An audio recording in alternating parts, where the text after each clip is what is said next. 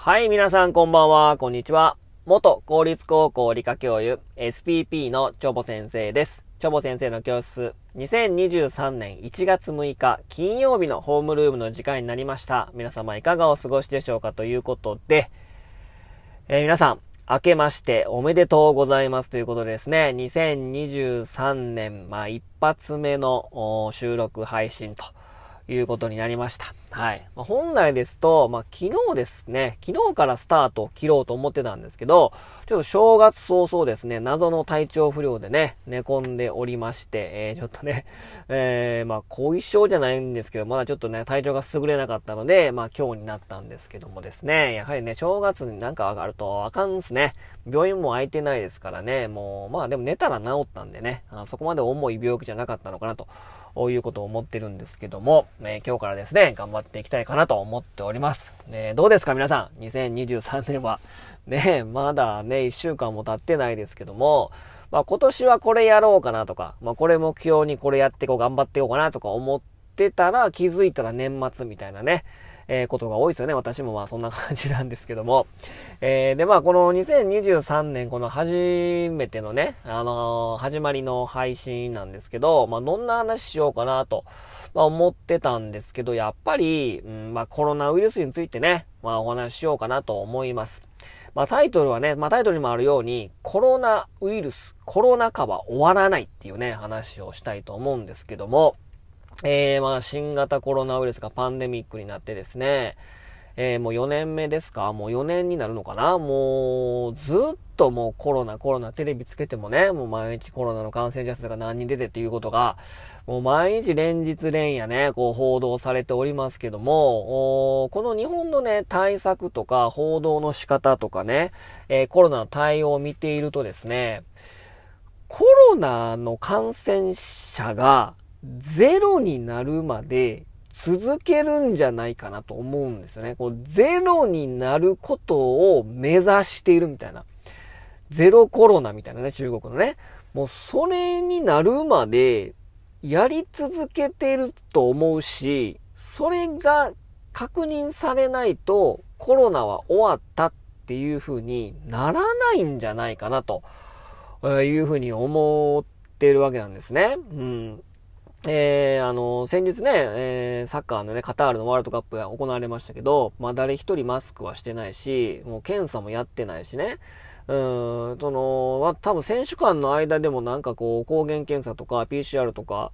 ね、久保先生やってましたけど、やって陰性やった陽性やったら、このなんかフランスの体調不良とかありましたけど、特にコロナ感染して、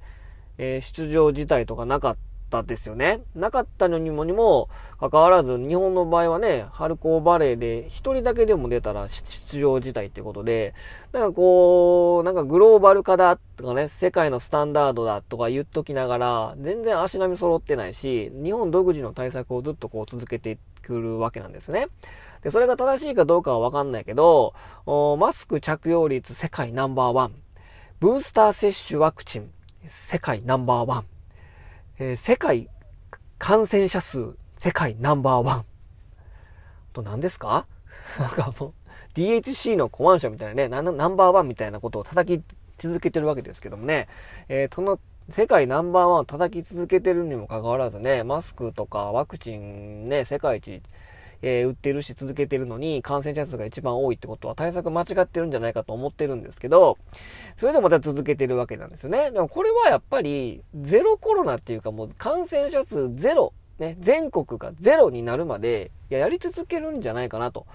思うわけなんですね。このね、このね、コロナウイルス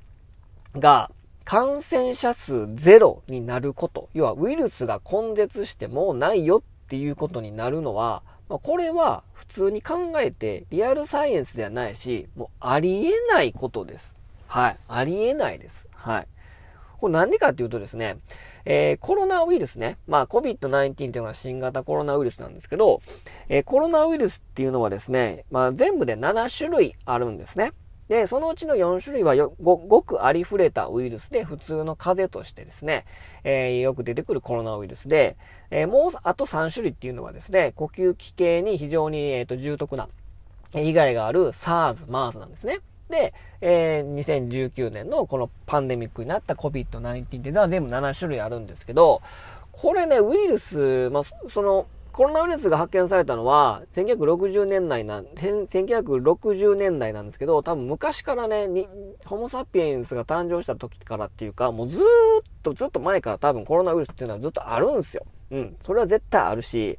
で、ウイルス、そもそも人人感染するし、そもそもウイルスそのもの自体が、元自分、人間の細胞の細胞膜であったりとか、タンパク質だったりしたもの、それだも、そういったものが伝播することも、伝播することによって感染性を持って、えー、生き残ってるものなので、まあ、もともと言えば、人の細胞であったり、動物の細胞であったりするので、だから、根絶することはできないですよね。だからもと、もと人の細胞だから中に入り込みやすいし、えこの電波を持って感染しやすくなっているので、ウイルスそのものがね、うん、まあ、あの、生物と無生物の間みたいなもんだから、ウイルスなんて生き物じゃないですからね。えー、だから、もうなくなることはないんですよ。だからゼロコロナっていうかね、根絶は多分無理っすね。うん。それはずっと生き残るし、ウイルスはウイルスで自分たちの命をつなぐために感染して感染して感染自分、自分自身で、え増える能力はないですから、ウイルスは。だから感染するしか自分の命をつなぐ方法はないので、だから、ウイルスが賢くなってですね、どんどんどんどん伝播して、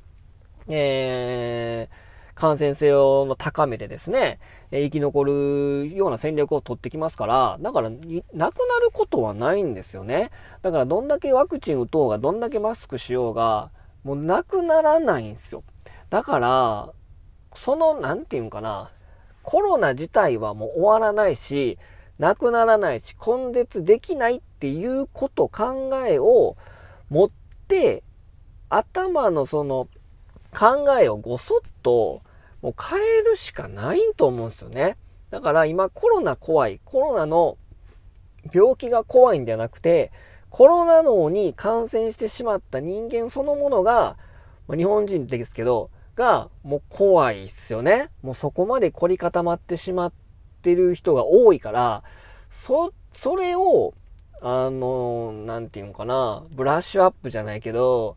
あの、考えを変えないと、コロナは終わらないと思うんですよね。だから今2類からこの5類に引き下げ、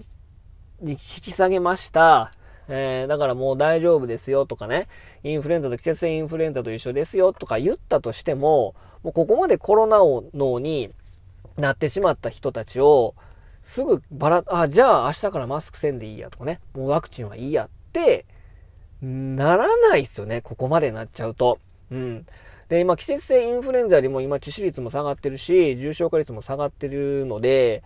そういったデータを見せたとしても、いや、やっぱりコロナは怖いからっていうことで、やはりもうコロナ脳に感染してしまってるから、なかなかこれをですね、転換させるのは難しいけど、ここでもうね、変えないともう終わんないっすよ、これはもうずっと終わんない。だってコロナはなくならないんだから、そのコロナがなくならないし、根絶は無理だから、ある、あるから、ずっと打ち続けるってことですよね。ワクチンもね。そうやって怖いから。だから、この考え自体を変えないことには、もう始まんないっすよね。まあ、そこまでもう怖い病気でもなくなってきましたし、まあ、それはね、あのー、ピックアップしたニュース番組とかワイドショーとかがね、後遺症なのやれ、そんな、あの、重症化ってか、そっちをピックアップしてて、それを見てるから、そう思うだけで、全体としてはそんなに怖い病気でもなくなってきているのに、まあ、ここまでなっちゃったこのコロナ脳にね、うん、なってしまったのはなかなかですね、どうしたものかなと。2023年はね、そういった考えをがったり変えて、もうリアルサイエンスで物を語ってね、もうもう、一歩踏み出そうよっていうのをね、誰かがこう、先導しないと、まあずっと終わんないのかなと。まあ、ああいう風な感じはしますよね。だから、まあ、政府、うん、メディア、うん、あと教育業界もそうですけど、まあ、これのその、まあ、罪は深いなと思いますよね。なんかね、若者のが振り、あの、撒き散らしてるから、家におれとかね。うん、いつからね、そんな、誰も知らないおじいちゃんおばあちゃんのためにね、自分のこと我慢してね、あの、マスクとかワクチンしろってね。だから他人の命を守るために自分の命を守れって、いつからそういうね、全体主義っていうかね、なんかもう、そんな感じになったんですかね。もうその、なんかもう転換期にもなったし、なんか本当に全体主義っていうかね、戦争みたいで嫌だなっていう感じはしてるので、まあ、それを先導したもう政府、メディアも本当にね、罪は深いと思いますよ。若者の青春も奪っておりますしね。で、コロナ世代の中、今年の卒業生、中学、高校は、えー、コロナ元年の子たちが卒業していくわけですよ。もう彼らなんてね、えー、食べるときには食べ、あの、喋っちゃダメとか、黙食とかね、マスクをしなさいとか言われたまんまね、そらもうね、ちっちゃい人間になっちゃうよね。うん。黙食の、伝播はするかもしれないけど、そこで伝播した時に発症するかどうかは、宿主の状態によるので、だから、